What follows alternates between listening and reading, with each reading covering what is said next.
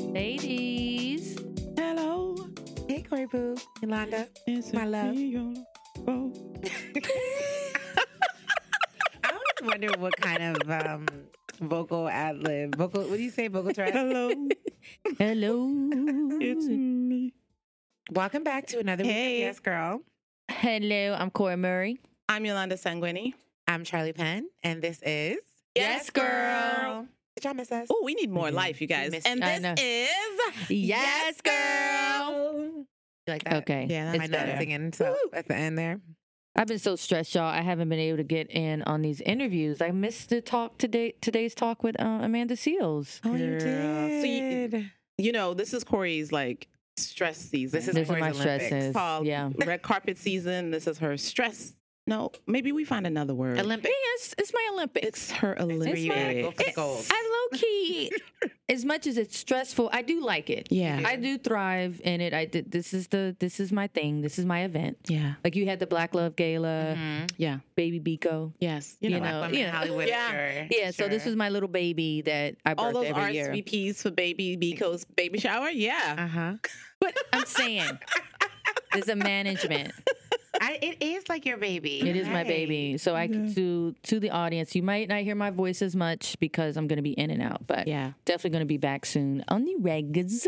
So Cori's the person that calls all the celebrity representatives and like, hey, can you do this for Essence? Can you be can you uh, be on the cover? Can you? Um, she does all the invites to the Black Women in Hollywood. Oh, don't say that. Don't say. Oh, Oh, oh, oh. Sorry, sorry. Okay, so can you be on the cover? No, I'm joking because then Oh. people then people Immediately, they're like, Cori. Oh, okay. So put this way, Cori's the plug. yeah. Well, we can say it's not a public. It's not for the public. it's a not, and I mean that's and that's hard to explain to people. Um, one thing though that I do love about our Black Women in Hollywood event, and we've announced our honorees: Amandla Stenberg, KiKi Layne, Jennifer Lewis, and Regina Hall, who's a 20 year career. Our covers are out right now. Um, is it is an intimate intimate room of about 300 people, but um, can't literally fit everybody. Mm-mm. Like we can't, and we want it to be nice and beautiful. Um, and we just can't turn it into a stadium event because you guys have been there. You know the It's But like that vibe- female Oscars for like yes. 200 people. Yes. So well, I, I do take into consideration when when people write me and say or call me and like I've never been. I would really like to be in this space. Um, I do feel you, but physically there is no space. no space. So, so Hmm. Speaking of no space, mhm. this weekend I could not stop Oh, yeah. watching the Fyre Festival documentary Listen. on Netflix. wait, can I tell you guys. something? I realize you know how HBO has that sound when you, when you watch it. Yeah. you like. dum, the hum that comes. I on. realize now I know the hum for Netflix. what is it? A It's like the dum. They they do they Oh, have they have a thing now. right. and I've now When it when associated it. Yes. So for me, Netflix is now my HBO because I I ride for HBO. I love HBO, but I realized like, oh, I know it now. Like it hit me. I went to actually see um, Black Earth Rising, which is coming on Netflix. Michaela Coel's new series. Ooh, I saw that you were at that. Yeah, okay, but yeah, okay, yeah. I have but to go I need to go watch. Because On tell me all about Ja Rule. But before I do, y'all, Amanda Seales is here this week. yes. She has a new comedy special. Second black woman in history to have a one hour comedy special on HBO. Word. It's called I Be Knowing. I, I be be knowing. Knowing. She's hilarious. You know, I saw her on uh, Trevor Noah the other night, and she said that I have a whole ass master's degree. That's why I be yeah, knowing. from Columbia. a whole- University. In like, in like um Afro American African-American studies. Yeah. Yeah. I was gonna say. Mhm. Receipt. Yeah, she's major. And you know, she's been on the show before, and like before, Amanda never hesitates to tell us how she Yep. feels. Oh Yeah. no, she yeah. You know, and it's important that she do that. That's Yeah. what we love about her. We've seen the special, y'all. It's funny as hell. Yeah, but also family is really just to double down on that. It's really important for family to talk about things, even things that make us uncomfortable. And as you hear, uh, Amanda really um, spoke on something that hurt her, and we try to come to a resolution about it. Again. That, you know, as she is, she had, you know, some things to say about Black media, and we took it like big girls Mm. with our big girl panties, Yes, we did. you know. And, And we told her how we felt. yeah, And it was a conversation. And I think you guys will enjoy hearing it. Also, she's funny as hell. she's so funny. Now, Amanda Diva. Fyre Festival. Let's Look, you guys. Yo. Oh my God. I think I would like to assume that 80% of you guys have listened to, I mean, watched this uh, documentary on Netflix called Fyre Festival, The Greatest Party That Never Was. Mhm. It was on everybody's timeline. Look here. It popped I didn't even think little- black people were going to watch it like that. You know why? But we will. Because Netflix will assume. Like, you know how what? Netflix tells you what to watch? You turn it on, and it's the Oh. first four thing, like anything new, Got is it. right there. We're all hooked. You know what I mean? So something pops up, and you're like, that. You know what I mean? But I think you know the Ja Rule thing. Like I wanted to see how involved he was. I'm not gonna lie. I was watching it. I wasn't even thinking it was gonna be an AP course in white rich entitlement. Mhm. I thought it was gonna be all about what Ja Rule did and didn't do. Yeah. I wasn't ready for the Billy McFarland situation. Got it. I didn't even. I mean, you know, I'm not white and rich. I don't know anything about this man. Yeah. I never had a what you call it card, Mon- Montesis, Mon- Girl, whatever. It's some over. kind of. He had like As a. Mariah would say, I don't know her.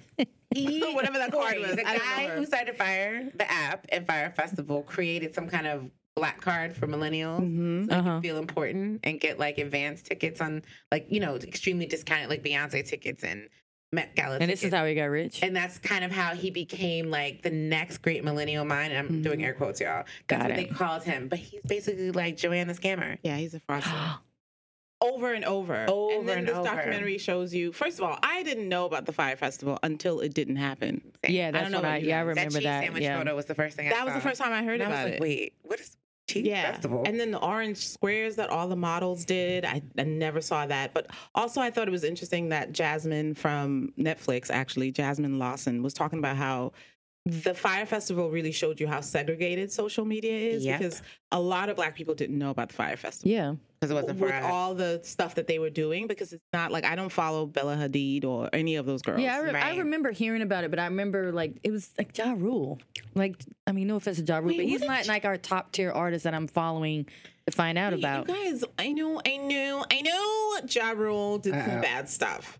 But why do we hate him so much? What did he do before the Fyre Festival? Like people clown him all the time. I don't hate Ja Rule. He had hits. He did have hits. He had- What- what- yeah, I don't. I don't know. I Okay. actually don't. I don't. You know what? Real talk. I can't answer that because when I see Ja Rule, I'm like, oh, there's Ja Rule. Like I don't. Yeah. I don't Yeah, have. I don't just any feel like know. people idea. clown him all the time. His daughter Well, went to Hampton. Like I don't 50 Cent, I think the people who clown him are like, remember it was 50 Yeah, I remember versus that. Ja Rule, got it, got it. and but so funny because everybody that clowns Ja Rule now sings on the track too. Like, I will never get over that. put on Are You Early? Mm, And yeah, we're all like, yay. yay. But then You know we what I clown. mean? Anyway, anyway. But it's so interesting though because Drake sings on tracks. Like I mean, singing on it, he he damn near invented like sing rapping for the our generation. Yeah. And that's kind of what ended his career. Remember, Fifty like kind of wasn't it like a was whole clowning him about epic that. beef about it. Yeah. You know, I have to read up on my Fifty and Ja Rule but I do know, I do know it got really personal. Save it for the Googles. Okay, for the Googles, but I do know that like that was kind of the end. So I don't know, but I was Yeah. the Ja Rule factor was curious for me. But you guys, what I got instead? Girl, that Billy boy is like What? peak white boy scammer, like bullshit. They should have called it the greatest story never told. Yeah. I was like, this, all this. Was he shit happened? arrested? He was arrested. He's in right? prison. Yeah, he's in prison. Okay. years. Cori, He's essentially, a, yeah. I'm gonna I'm gonna um summarize this like for black folks. A, a rich, entitled young white man, We do we know if he's rich? a faux We- rich, yeah. Well, possibly he's saying rich, he's rich. We don't know. reportedly rich, Yeah. entitled young white man. Because the news and everybody told him he was the next great millennial hustler, he decided to just start coming up with great business ideas. So he decided he could actually create a festival in like six months. You know how long it takes to make a Yeah. Create a festival in like six months that was better than Instagram. Like he actually thought he could sell. You know how there's like the Instagram photo and then the real life. Yeah. He actually thought he could create what we see in filtered like influencer photos. He thought he could make that a real festival in like six months. Not even right, Mhm, Yolanda? mhm, mhm. He had no plan on how to create an infrastructure. It's such a lesson in how to fuck up a business. Yeah, y'all. Let's yeah. just be real. Fuck up a really you good can idea. have a great idea, but you selling tickets for an idea before you even know how to bring toilets in. Like, Yeah. he went to bring a thousand people to a private island with no plumbing, no electricity, Yep. no nothing, Yeah. and have luxury villas and tents and bonfires and music and artists yeah. and like and have it all be good. Yeah. And when people got there, there were Mosquitoes. tents from uh, FEMA. FEMA. Oh, I remember seeing the pictures. I remember, and I FEMA. So They were wet. some people paid six figures to go to this festival, right?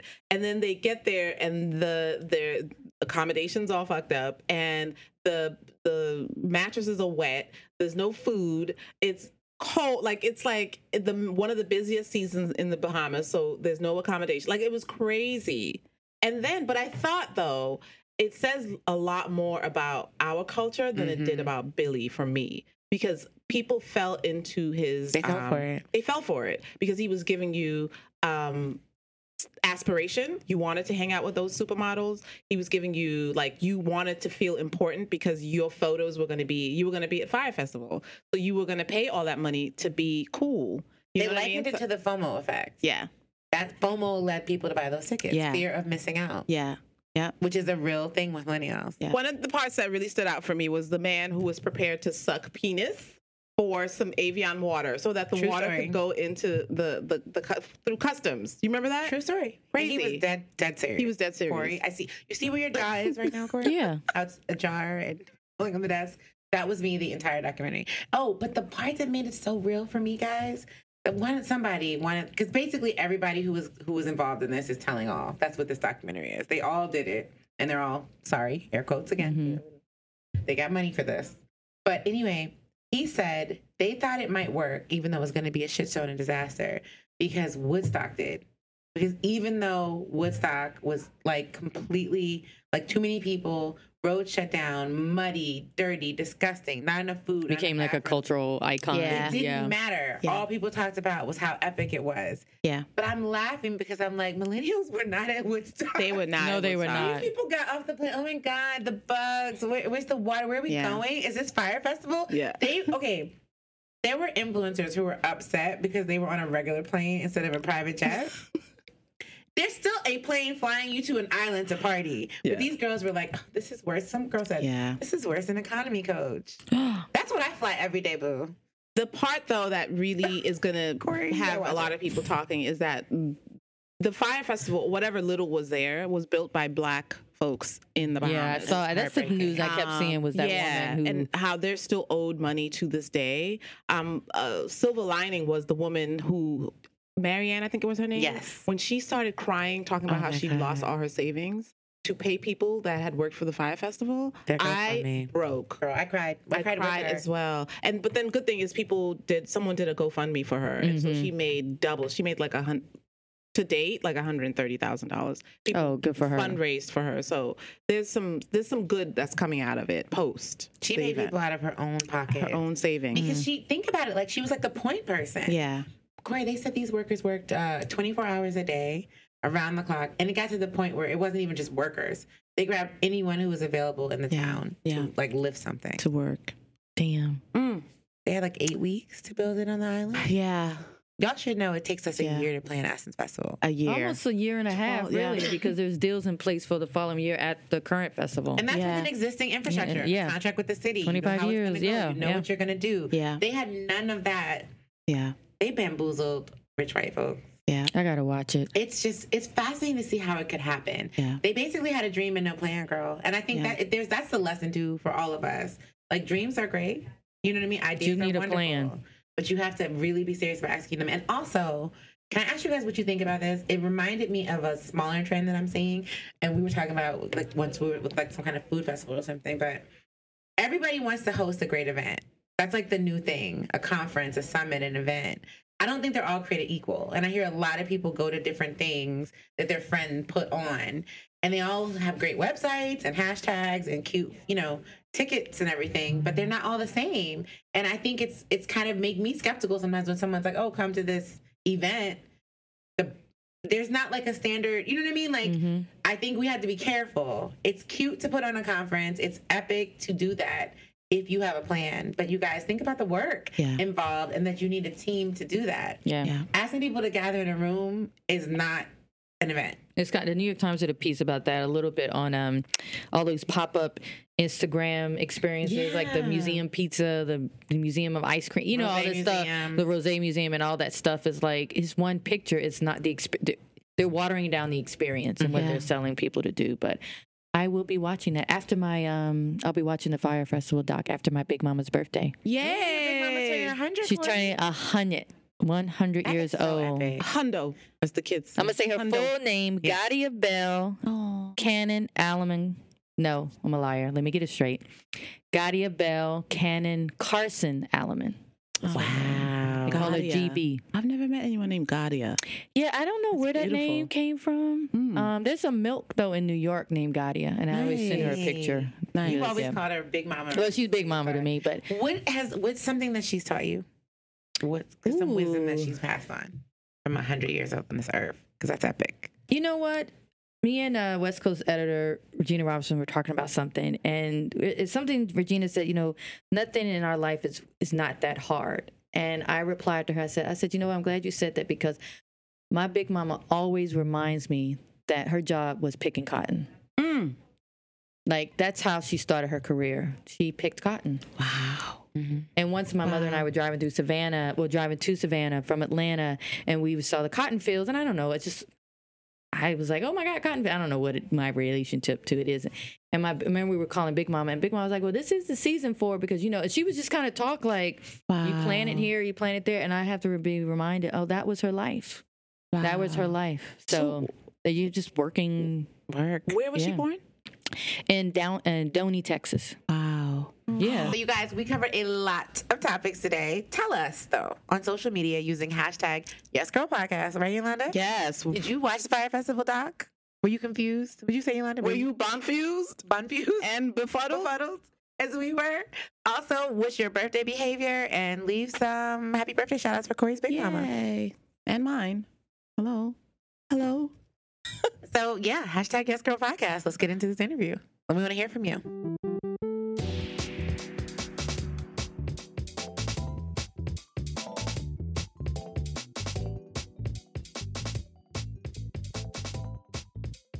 Welcome back, Yolanda. Who's here? I'm so excited. Amanda Steele. Hey. Comedian, actress, Babe. writer, podcast host, um, DJ. uh, Topra. Who's? Everything I always bring up Topra Topra. Thanks.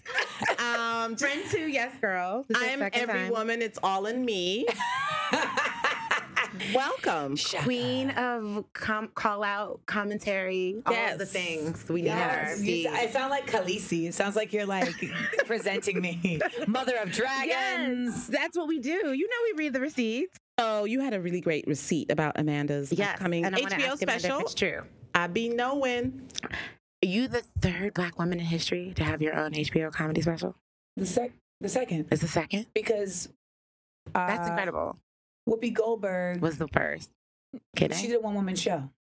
That's not a stand up Oh, You're right. special. She did a one woman show. The first is Wanda Sykes Uh-huh. in 2009. I'ma be me. Wow. And then Amanda You. Seales in 2019. Girl, can we slow That's clap? dope. Wow. That's amazing. Thanks, guys. Congratulations. You're so, I love how Amanda's so cool. Like she's just like, yeah, thank you. But you know, inside, like I, you have to be doing cartwheels. That's like Honestly, I'm not because that's not cool. It's cool for my own personal gain, but honestly, I should be the 13th. Absolutely. You know what I'm saying? Absolutely. So it's like it's a double edged sword on It that is. side. It's on one side you're like, yay, but on the other side I'd be like, we're just oh, we're still getting seconds and firsts in 2019. Have you Googled first black woman? Because when you do that, every day my Google alert comes up, and I'm like, what in the hell? It was like, I think it was honestly like maybe even uh, as recent as a year ago that it was like the first black woman board certified cardio cardiothoracic surgeon. I'm like, I remember that. What? Yeah. That's crazy. I, I was just Now that's verklempt. Fuck. SAT words. no, By that's the way- Yiddish. By the way, um, Amanda, this special, I Be Knowing, January 26th on HBO, was directed by Stan Lathan, which I thought, my God, Stan Lathan. the Def Comedy Jam iconic comedy director. How'd that happen? How'd you, how'd you Well, you know, connect? Stan is, I've known Stan since I was 20, Uh-huh. since I was 19 and 20 doing Def Poetry. Ah, got it, got it. And so he's always presented himself as a resource of inspiration, information, inspiration, etc. So throughout my career, I've always been able to reach out to Stan, you know, just to get some insight on things. And I remember with Smart Funny and Black when I was kind of trying to sell it to TV and figuring out what to do. I remember calling Stan and being like, you know, what should I do? And he's like, I always try to keep shit for you, you know. And thank goodness because with Smart Funny and Black, I've been able to preserve its content because I became very ardent about it being owned by me and therefore I can make sure that it's not being influenced by folks whose desires or whose uh, needs are more commerce based than empowerment or upliftment based. So that's why I decided to keep Smart Funny and Black as a live show. But that and that was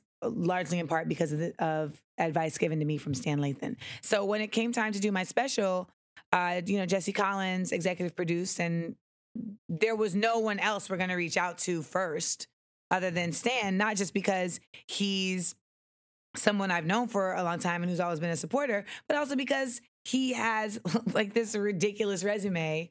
Uh, and I think he won, yeah, he won the Emmy last year for Dave Chappelle's special. So I was very honored to have him immediately say yes. And not only was Stan like the director, but he mentored me through this process. And this was my first special. So I, I needed it. I needed someone to kind of help guide me on the preparation process because I was kind of shooting in the dark. And I can 100% say that, like, he made me better. He made me better. And speaking of the preparation process, so I follow you on Instagram, like everyone else. We talk. Um, I message her sometimes. She responds. You were good about that, by the way. I don't know how you find the time, but that's not the conversation. You are always funny. Like you are always real and you're always funny. You're all you've been doing this forever. So how did you even begin to decide what would go into this? You know, this show because I imagine. I mean, I I always say you're funny. It's effortless for you. Some people work really hard at it, but I really just think mm. it's effortless with you, effortless with you, and that's why we love following you. She'll be, you know, like a Instagram story rant about DJ Khaled or whatever, and I'm in tears, like in tears in my house. And she's like in her car driving Giving you somewhere. Content. you're like, oh, you're just like oh. good morning content, lunch content, dinner yeah. content, and we love that about you. So I imagine, you know, when you really sat down to to write this and to plan this, it was a lot to think about. Well, I think the thing is that when you're a stand up, you do have a separation between the content that you're just doing and the content you're performing. And there really is a hierarchy to that. Um, it starts, some bits start just as like something I'm doing off the top of my head, but they become a actual piece because you've dedicated time to them that's beyond just like being willy-nilly. You know, I think that you you I think that you set yourself up when you start just thinking, I'm just funny. So I mean, like I can do whatever. So like right now I'm in I'm in uh the new growth phase because I retired my hour. So now I'm on stage doing new material. And it's the ugly phase of like the new growth phase. We just trying to figure it yeah, out. Yeah. yeah. and for the first like couple sets, uh, I was definitely riding off of like, I mean, I'm just like, I'm funny, you know? So like whatevs. Like I'll just get on the stage. It's gonna I'm gonna do my thing because I like I know what my thing is. And then I had one set where that didn't really pop off. And I was like, oh, okay, let's bring it back. Let's simmer down let's let's be thoughtful about the craft about the craft because you're you can't let the confidence become arrogance. Thank you for saying that. So, because I don't know if everybody online, you know, like you know, people are like, "Oh, I'm just, I'm good at this. I can do it anywhere, anyway. I can sell tickets for it." I'm sorry, just watched the Fyre Festival. I need to watch. I need to oh watch. Get it started. It's literally Girl. like, like I, I, have an early night tonight. I'm watching it. I'm watching it. It is a crash course, and you can, if you can tell you sell yourself a lie, you can sell yourself the biggest, craziest yes. lie. And if you believe it, isn't it also about a straight white man though? Yeah. Isn't that really? Isn't I feel like the tale is really like straight white men can do anything. Yep. They can. Yep. There's nothing a rich straight white man. well, man. seemingly rich. I don't know if he was really rich. I know. he sold us the dream of that he was rich, but we don't know. I don't but know. also, there's this moment where you'll see they believe the dream for a second, like you know the Instagram life yeah. versus real life. They get lost in that sauce too. Well, you, you know, know, what I mean. I yeah, think. And yeah, people do all day long. I mean, it wasn't a cognizant decision for me to just be looking regular as hell on my Instagram, but I'm glad that I ended up doing that because a lot of people have said that that like helps them to feel more comfortable in their skin. Yeah. Yeah. And it It makes you accessible like too, Amanda, as a person. Yeah. I mean, I, I think that's a gift and a curse, by the way. Oh. the being Really? accessible. How's that? Because relatable is great. Accessible, ah, not everyone should feel like they can. I guess maybe then I used the wrong word. Okay. Maybe accessible. It, it's relatable. Like I feel like even now as I sit here with you, I don't know you on a personal level, but I feel like, oh my God, I'm watching my homegirl become. She's has her own fucking HBO special. You know what I mean? Like I feel like. yeah, but you've God also like damn. met with me over courses of my career. Like I remember coming in and being like, "Can y'all like my things?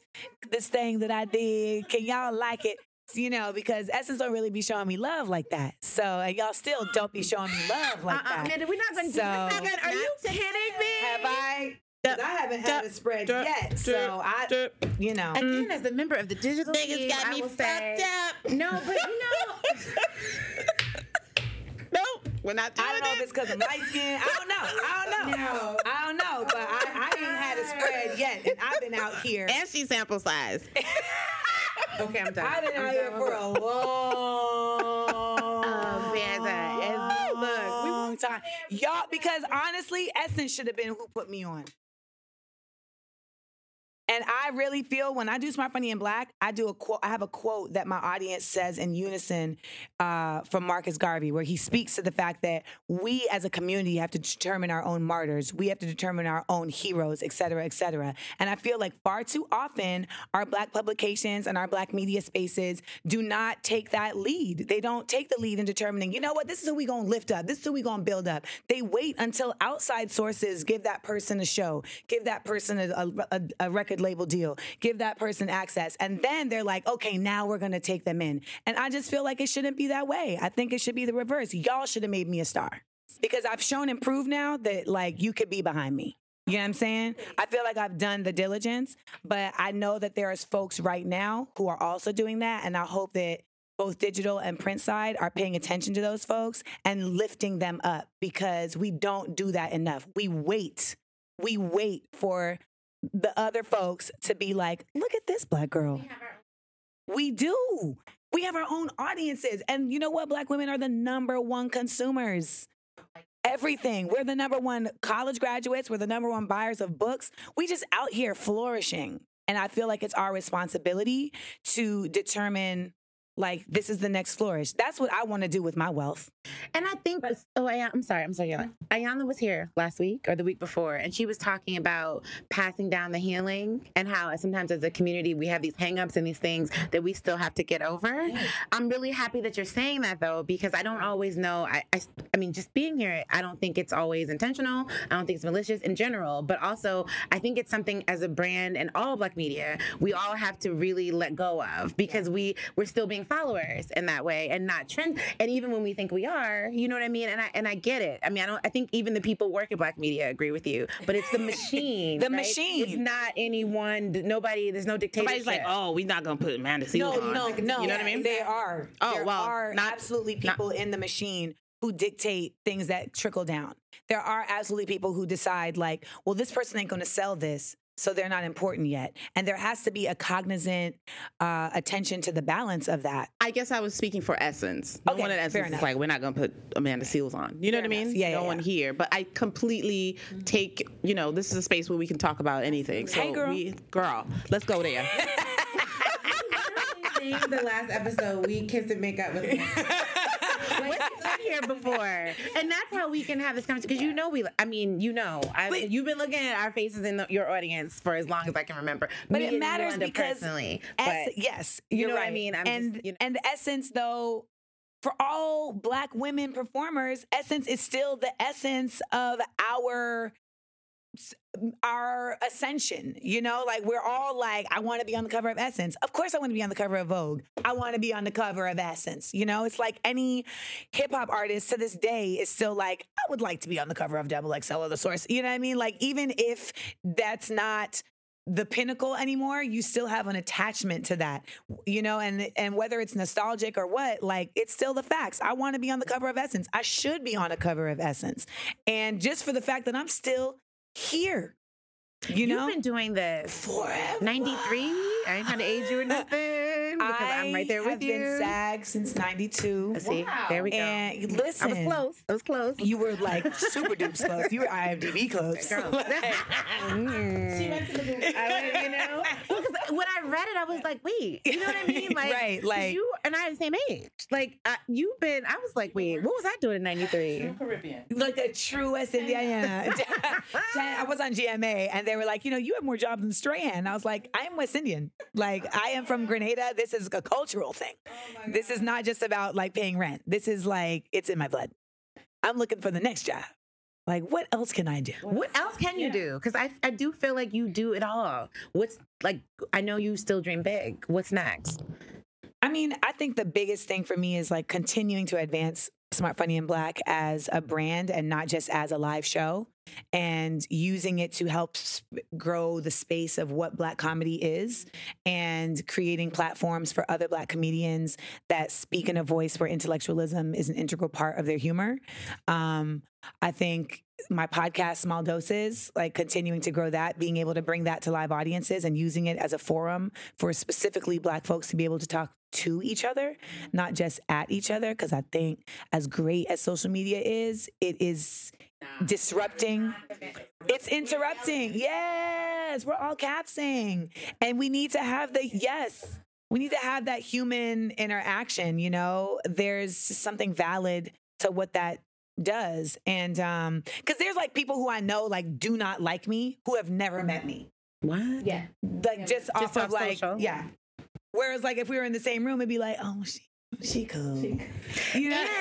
And no, seriously, and you we do that with our girlfriends. Like I'll have the most heated debate with my girlfriends, and we get into oh bitch, hang up, blah, blah. but then the next day we're fine because these are your friends. But you say even one half of use the wrong emoji with somebody, and you are blocked, canceled, cut, Cancel muted, culture. screenshot it.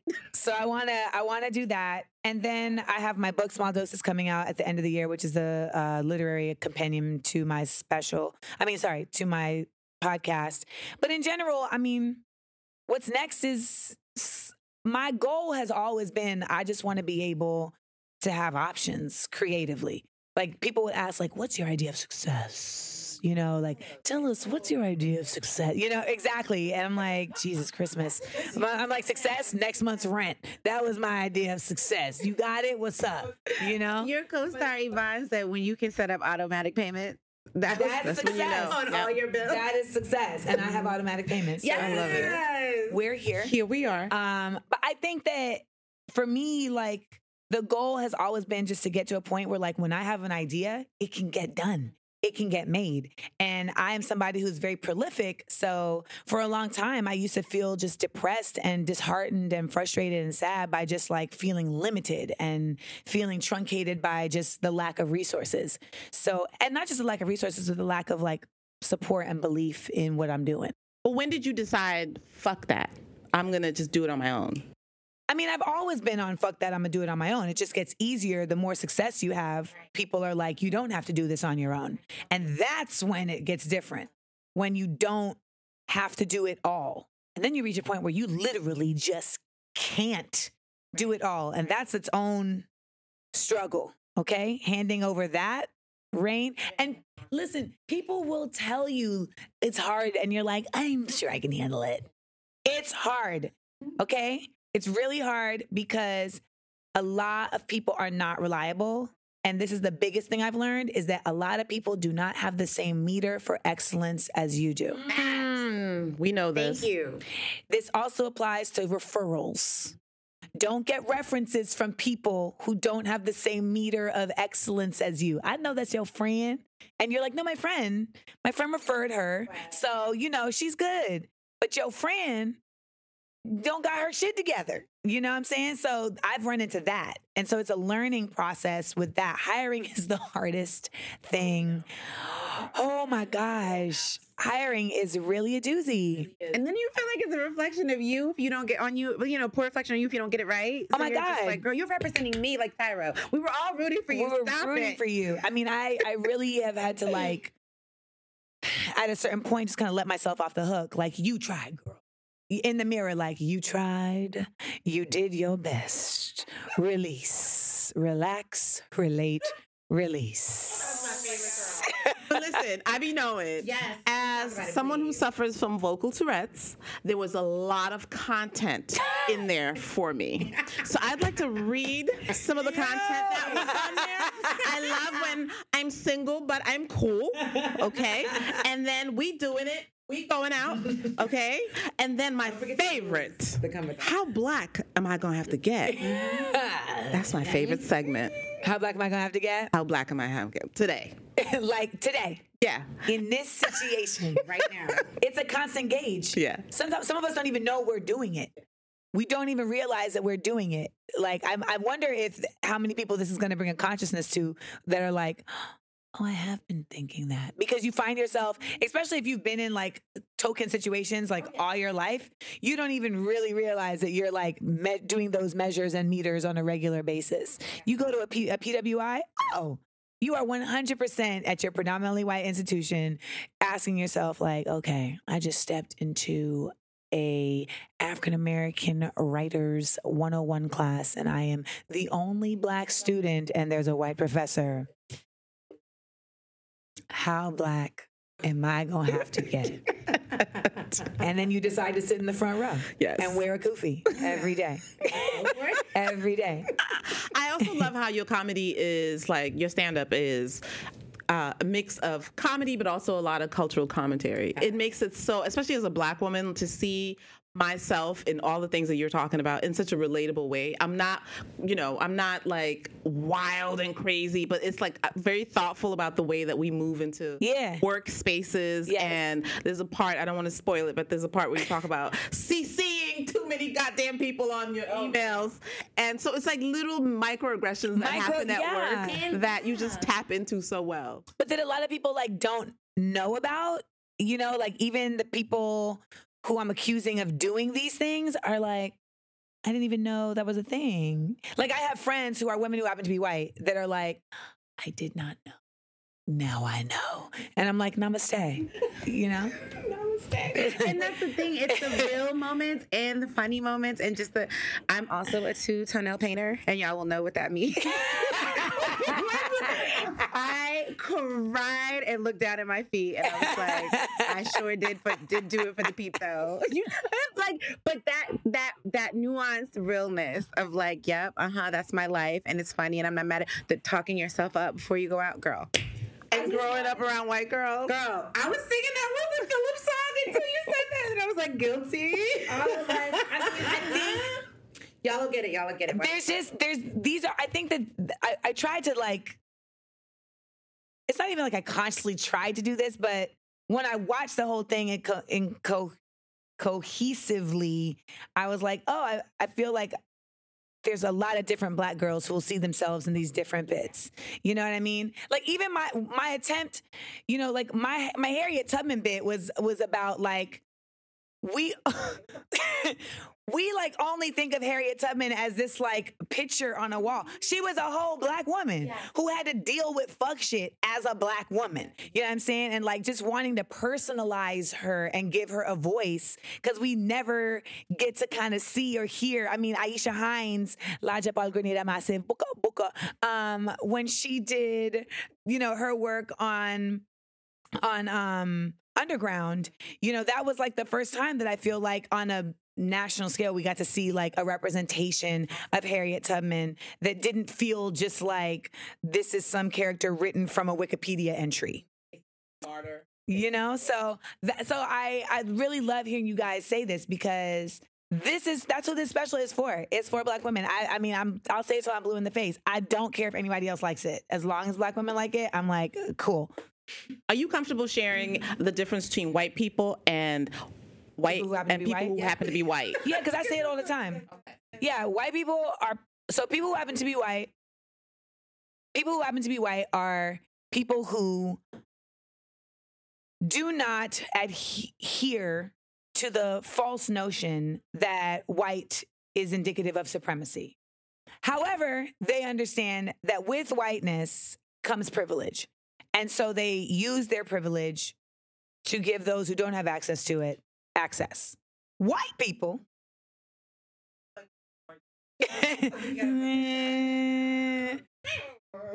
are people who believe the lie, are people who believe the notion that their skin color makes them better. And if you believe that something that was created solely, literally solely for the purpose of oppression makes you better, then you ain't shit. like, tell me, Loren. like the white kid. Did you see that video of the white kids this weekend when the Native American You know, elder? my, you know, and, and the, oh. the problem with that is that don't get me wrong, those are babies. Those are babies. So I can't charge them as adults yet. Hmm. I can't charge them as adults yet, but they're being taught by adults. It needs to be noted that they were at that protest because they were protesting women's right to choose.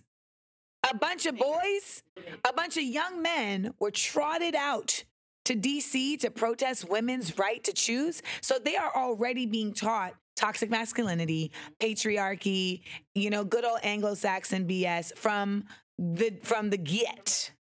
And then they ran into a Native American man with a drum. And if that ain't the imagery of that is just like, where are we? Where are we? Him and that drum. Well, I have to ask you about that, Amanda. So I know you you are on the internet, right? That's where we I be on the things, internet. Like all, we be on the internet all day. And I asked the analyst too because it's really I'm I'm struggling with it. As as someone who's also allergic to bullshit and ignorance, because I feel like you are as well. How do you just keep it out? Like you take it in but keep it out. Meaning like you're you're reading it, you're witnessing it, we're seeing it, we're talking about it. Instagram helps me with that, honestly. Really? Because because I'm given the opportunity to speak on it. I think if I just was taking it in, I would probably have a different answer for you. That's the thing about bullshit. When you look at it in the face, Okay. bullshit don't know how to handle it. No. Oh. So I get to say exactly. So I get to like say it, and then I get the confirmation from y'all being in my DMs in the comments, like, "Ah,", ah, ah, ah you know. So you're not alone. I think so much of the being allergic to bullshit is the loneliness that you feel that you're the only one who's noticing it.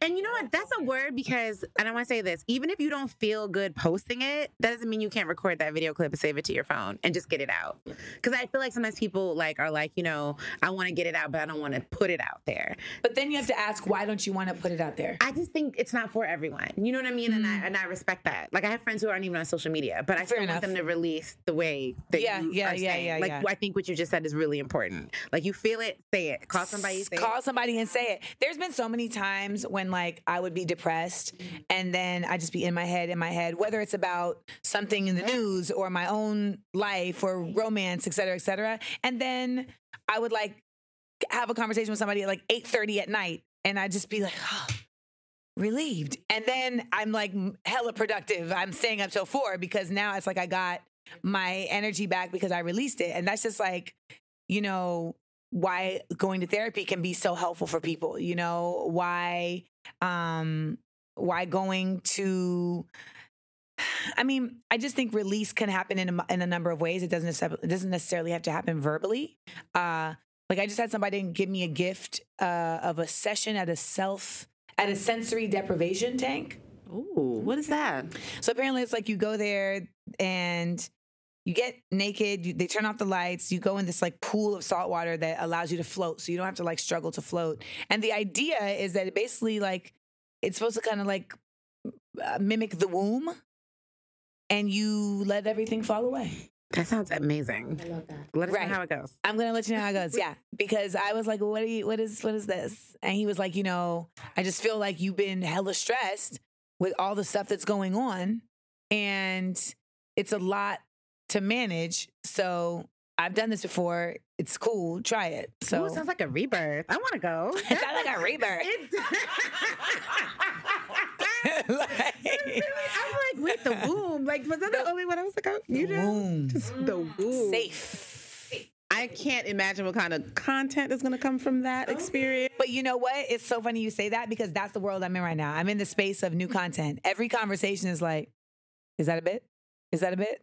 Everyone around me knows to be like, that's a bit because the new content struggle is very real. Do you have a team, or you just it's just A team of who? A, te- a team of people that help you with the content, Fuck no. especially when you're creating stand up. No, It's just you, you, you. you. I mean, I have a homeboy who's also a comic, Reg Thomas, who does help me in f- like formulating things. So it'll be like, I think you should put this bit up here, or maybe you should drop that line. And then like it's a sounding board. I think that's a better way to put it. Cause he ain't writing lines for me.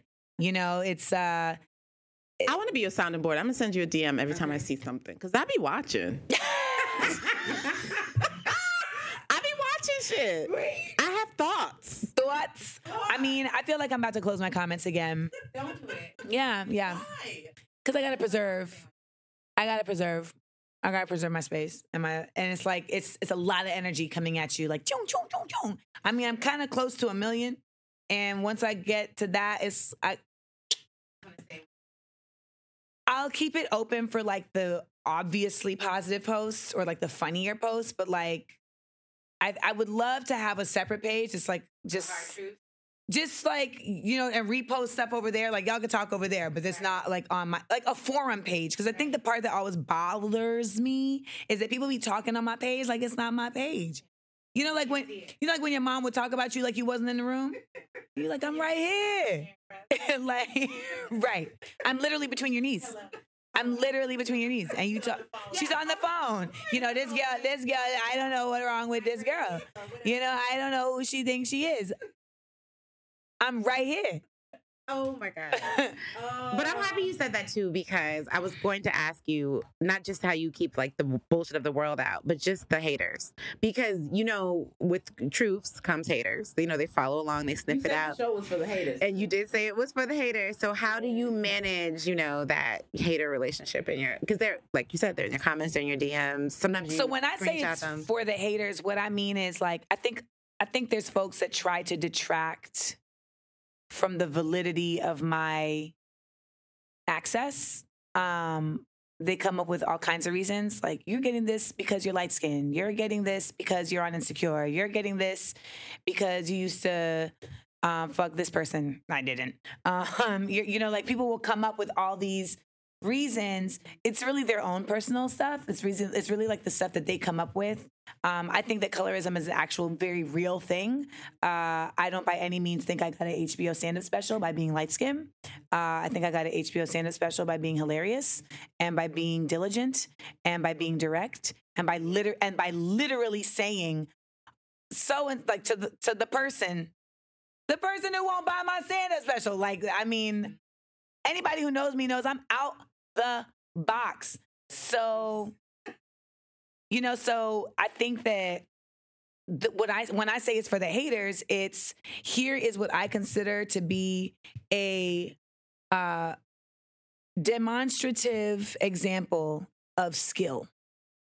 So whatever reason you're trying to use to hate, it don't stand up because here we have an example in stone of my craft and my dedication, and you can't take that away from me. You might not like it, but you can't.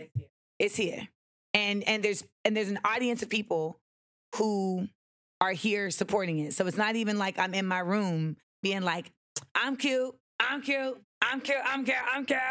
like, you know, they're clapping along. They're clapping along. When they started clapping, yo, when they started clapping, like I had an out of body experience. I like flew up and was like, oh my God. When they're like, fuck these niggas, fuck, fuck these niggas, fuck these niggas, fuck, fuck these niggas. I've never said the N word so much. These children, as I was watching it, I was not. I was just. It's art, you know. It is, I had to let is. them know. I had to let them know. As you know, to to to go back to our, you know, this is a Black media space. What can Black media do now? For in general, with Amanda life- Seales. Mm. the accent. Amanda Seales. Seales. She's got the hair wrap on too, though. That's the thing. It's like a whole so get up. hot in here. I feel like I'm home. I, I. That's why I love it. This is Grenada. I'm like, oh, good. Pass me a thing. Um, Come on, Yopra, with the follow up. We got Topra and Yopra. yo, I knew it was going to happen. I was waiting on this moment. Topra And we're here. Sage. We are here. We have Let us heal Amanda. No. um, I think that the conversation or the way that I could be helped by Essence is in being presented as a, gen- a genuine and authentic voice for Black women artistically and having your support in a real way, not just in a, hey, come and do this thing over here and come and do this thing over here and come and do this thing over here. Because then what, and what it ends up feeling like is like she's accessible, she'll, she'll just come. Transactional. You want okay. Yeah, and I think that there is uh I under and I understand when there's hesitance to get behind folks who you're not sure if they got the chops, right? Fair. I get that. Um but once that's been established, there kind of is no real reason not to because at the very least, we need to present we need to present options to women, to black women of what you could be. And I'm somebody who like I, I'm not saying I'm perfect by any means, and I really I've had my missteps, but I strive to be a role model. That's what I strive to be. And some people will say, well, you can't be a role model when you say a nigga. And I'm like, well, I, I don't agree with that. And some people will say, well, you can't be a role model when you fucking niggas. And I'm like, well, I don't agree with that neither. So, but I, uh, what I do strive to be is somebody who is inspiring people to be their version of a role model. Right. And doing that with full authenticity and commitment and doing their best to not let the detractors derail them. So, what I would love to do with Essence is to be regarded in that way, in a real way, um, and to be able to then also have the opportunity to work with Essence to look for who the next folks like that are. I, and I asked, I circled back to it because, as Iyanla likes to say, let's call a thing a thing. Not on my watch. Listen, not on my watch gets said so often in my professional spaces. You have the hand slap is it's necessary. It's not even the same thing without it. And, and sometimes when you want the thing, you have to say it. You know, it, Yes. it, it- you just keep saying it. You just keep saying it, and not be apologetic about saying it. Well, you know, I, I've often said that I seek, I seek to uh, disrupt politeness that gets in the way of productivity, that gets in the way of purpose. And I think a lot of us are trained to just like not say anything because saying something would be impolite. And then I think a lot of black women are, we are trained not to say anything because we might look angry. We might look needy. We might look extra. I don't see at this point, I'm angry, I'm needy, I'm extra, whatever. Um, this is Yopra speaking. um, it makes me think of the Zora Neale Hurston quote, one of my favorite. If you are silent about your pain, they'll kill you and say you enjoyed it. One million percent. I, I mean, my biggest lesson has been learning how to be as effectively vocal about my pain, right? I mean, I think coming on here and being able to talk to you all, I'm in a safe space and I can present it to you all in a way that's also not like coming from anger as much as coming from passion. And I feel like you all can read that because I have learned how to present that to you.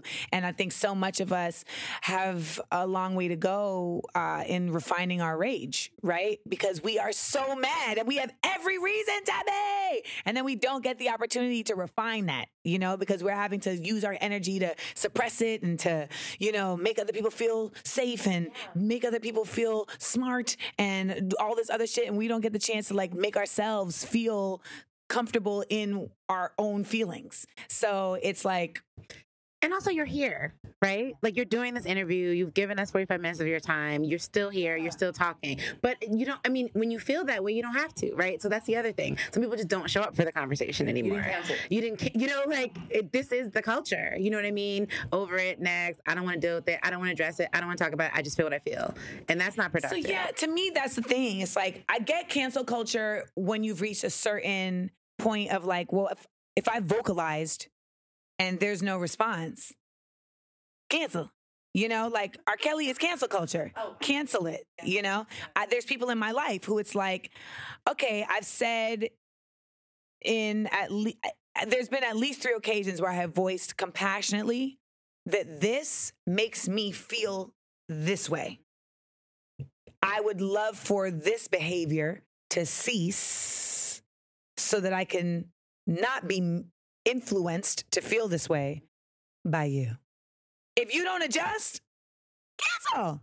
It ain't like I'm not gonna say hi to you in the street, but my accessibility, like you've lost a security clearance. You know, you're you're like you're like carry on um Carrie on showtime on homeland you know she just keeps losing security clearances remember she had like the highest level and they're like don't even tell her a secret like she can't they're like don't even don't even give her your locker combination you know so like that's what happens though it's like people just move out to outer rings and That was so very eloquently put. thank you I love it. I mean, the hardest part to me of celebrity is not really like people think it's like the money and the financing and the jobs and the. To me, it's about the people and managing people around you and the transition of realizing. I think what's crazy is I earlier today was saying like there are people who who want to show up to my big events, and then they don't want to like hold me down as a friend. They're there when I do the event. They're there when I do the show. They're there when I do the dinner party.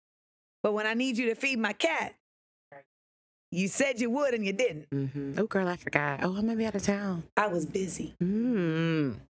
Even What? worse. So Or leave you on read. I will throw this. I hate when people do that.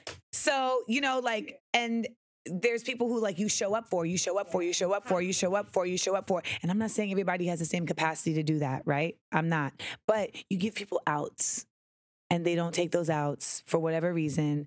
And then they start now affecting you. And now you have like resentment towards them. You don't want to have that, right? So, you know, you realize like, oh, I got to recompartmentalize these people. And that re- that compartment may be like you ain't in a compartment.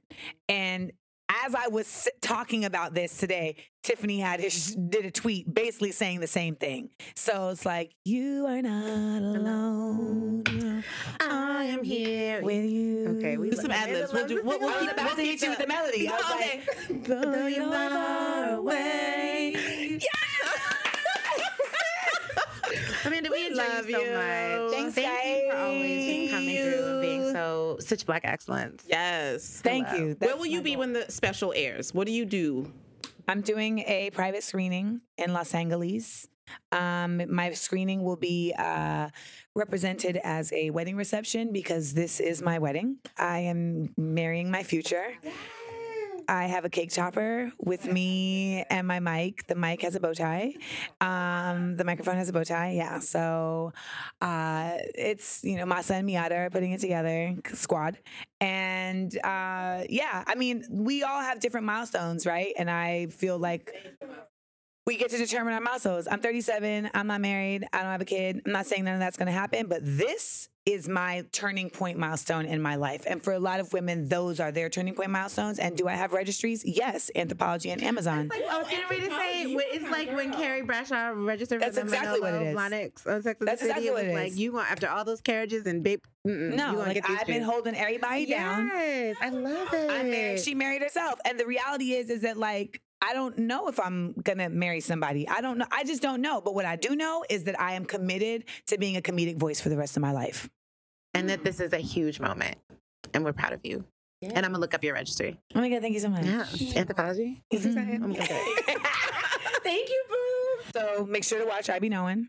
Uh, January 26th on HBO, uh, premiering at 10 p.m. Eastern Standard, 7 p.m. Pacific. Get this hashtag trending, hashtag I Be Knowing HBO. And, you know, follow me at Amanda Seales on Instagram and Twitter. And if Smart Funny and Black comes to your town, get down. And if you want to listen to some upliftment, small doses wherever pods are casted.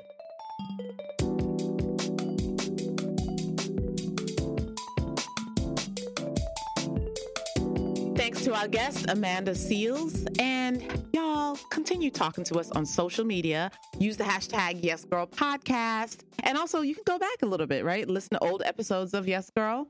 With Yes. guests like Uh, Tiffany Haddish, Iyanla Vanzant, Yes. Gabrielle Union, Ronnie and Shamari DeVoe. DeVoe. Yeah. Everyone said Iyanla dropped gems last week, y'all. So if you haven't listened, get into it.